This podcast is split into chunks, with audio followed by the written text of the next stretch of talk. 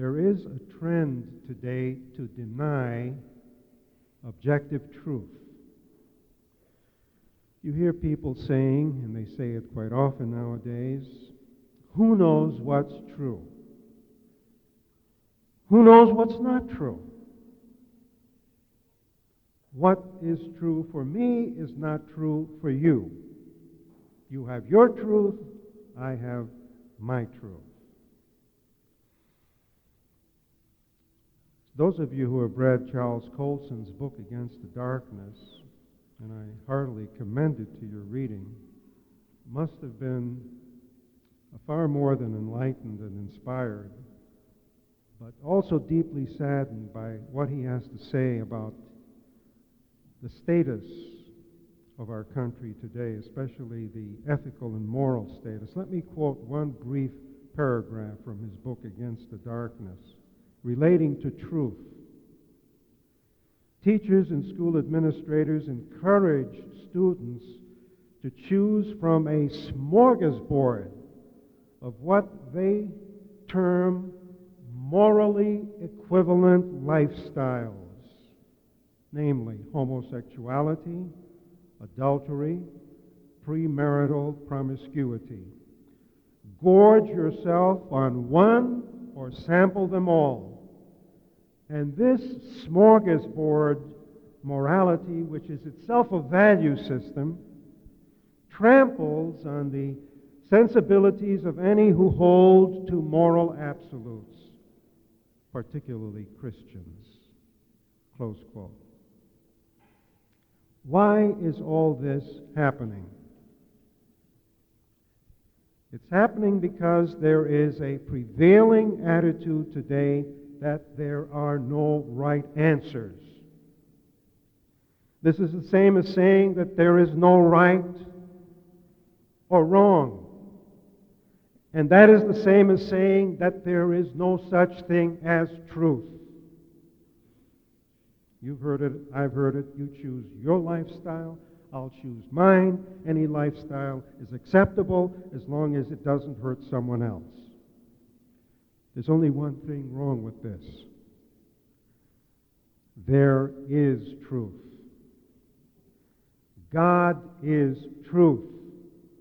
The objective, unchangeable, eternal, everlasting, living truth. And this is why Jesus, who is God come in the flesh to us, said plainly, I am the truth.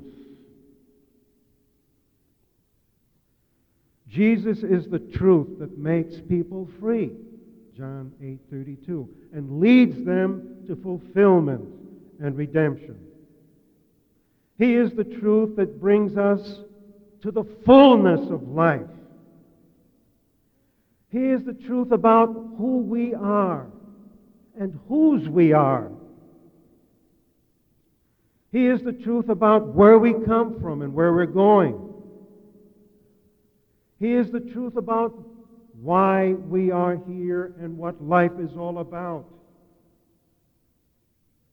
He is the truth about God, who He is, and what His will for us is. To follow Jesus is to follow the truth. To live in Jesus is to live not in half truth or partial truth, but in the fullness of God's truth, divinely revealed to us in and through His Son and preserved in the Bible and in the church. Where do people go for truth? In the ancient Greeks, with all of their great philosophers, their vast wisdom and intelligence, sought guidance and truth from a drugged and hallucinating peasant girl at the Oracle of Delphi. Are we any better today when we look to the inanimate stars for the truth through astrology? Are we any better today when millions who never pray or read the Bible never let a day go by without reading what I like to call their horoscope in the paper every day? Are we any better today when intelligent people gaze at the stars for the truth instead of consulting with the one who made the stars? Where do people go for truth? Look at our drug abuse and our alcoholism. Many, many people look to drugs for answers to their problems and needs. Answers that can be found in a living relationship with God that only Jesus Christ can bring. My peace I give to you, he said, not as the world gives, do I give to you. So, where do we go for truth? Chasing after every passing peddler of fads, opinions, cults, or pseudo experts in their bestsellers? Where shall we go for truth? Trailing behind every so called new idea or new morality or new age that comes along? Where shall we go for truth? Following the dead end streets of astrology or drugs, or shall we respond to God's revelation in Christ as the Apostle Peter did when he said so beautifully when Jesus asked him if he too wanted to leave him after many of his disciples couldn't accept what Jesus said and left. Peter responded by saying to Jesus, Lord, to whom shall we go? You alone have the words of eternal life. You alone are the truth, the truth that frees and saves and brings us to fullness of life.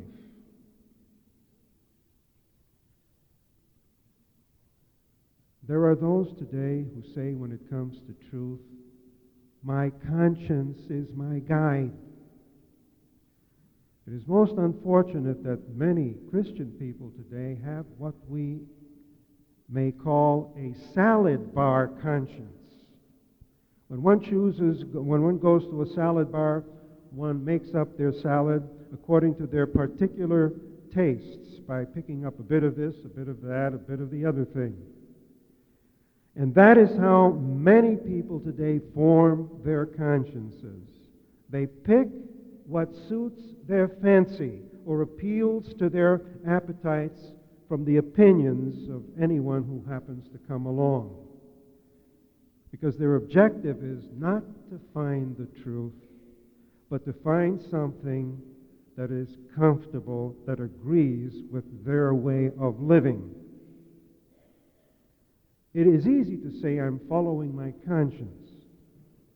But have I taken the time and put forth the effort to educate, to train, to form my conscience according to the divinely revealed truths of God in the Bible and in the church? Because conscience is like a computer. If you put Christ into your conscience, it will feed back to you the truth of Christ. But if you put garbage into your conscience, you will get garbage out of it. So truth is not opinions or fads. Neither is it what the majority of people decide. Because everybody's doing something doesn't mean that it's right, doesn't mean that it's the truth. In other words, truth is not determined by the Gallup poll. And we live in the country that believes this, by the way. That's why the Gallup poll is so sought after. The ought is not derived from the is. I recall a story about children playing with a doll in a nursery one day. And one child asked if the doll were male or female. And some thought it was male, and others thought it was female, and they began to disagree violently until one child said, Teacher, I know how we can find out. And the teacher said, How? And the child replied, Let's vote. Well, truth is never ever voted into existence. Truth is reality. It is there, whether we accept it or not. It is still truth. Let me share with you a few verses about what Jesus and the Bible say about truth. Jesus said, For this I was born, and for this I have come into the world to bear witness to the truth. Everyone who is of the truth hears my voice. Elsewhere, if you continue in my word, you shall know the truth. The apostle John says, John 1:14, and the word became flesh and dwelt among us, full of grace and truth. And finally John 1:17, for the law was given through Moses, grace and truth came through Christ Jesus.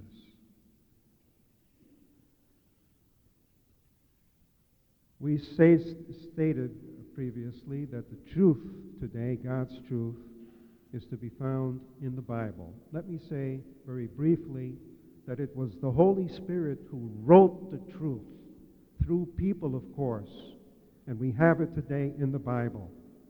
And that same Holy Spirit has been in the church since, since Pentecost, teaching the church and the church fathers, leading them to the proper and correct interpretation of God's truth.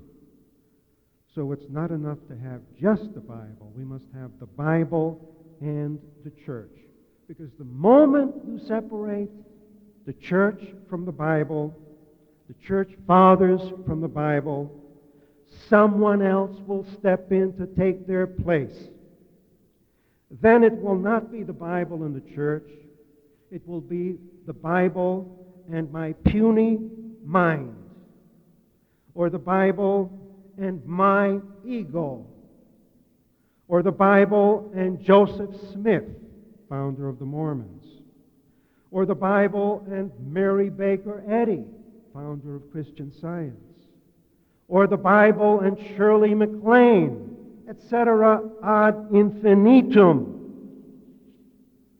Then what you end up with is not the truth of Christ, but the truth of Shirley MacLaine, Mary Baker Eddy, or you name him or her. I am the truth, said Jesus, and he is. And you can discover this for yourself. How? Not through an intellectual assent to a collection of statements about Jesus too many nominal Christians today say quite glibly, "Oh yes, I believe that Jesus of God, that Jesus is God. I believe that Jesus is the truth." But truth should have practical consequences in the lives of those who accept it. The greatest obstacle to not knowing God's truth is not doing it.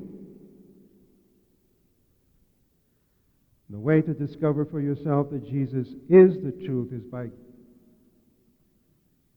giving him the test in the laboratory of your life, by obeying him and following him and doing his will.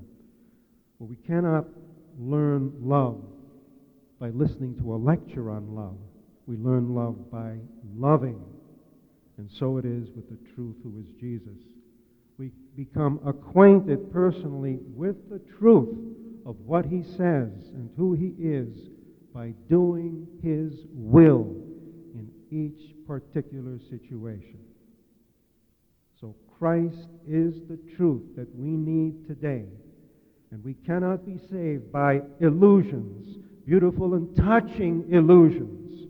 We can be saved only by the truth. And we look, people look far and wide for the truth today. And we think that the truth is something complicated, evasive, and hard to find when all along the truth is so near and so uncomplicated that even the illiterate peasant can come to know him. For Jesus said, I am the truth. Let us pray.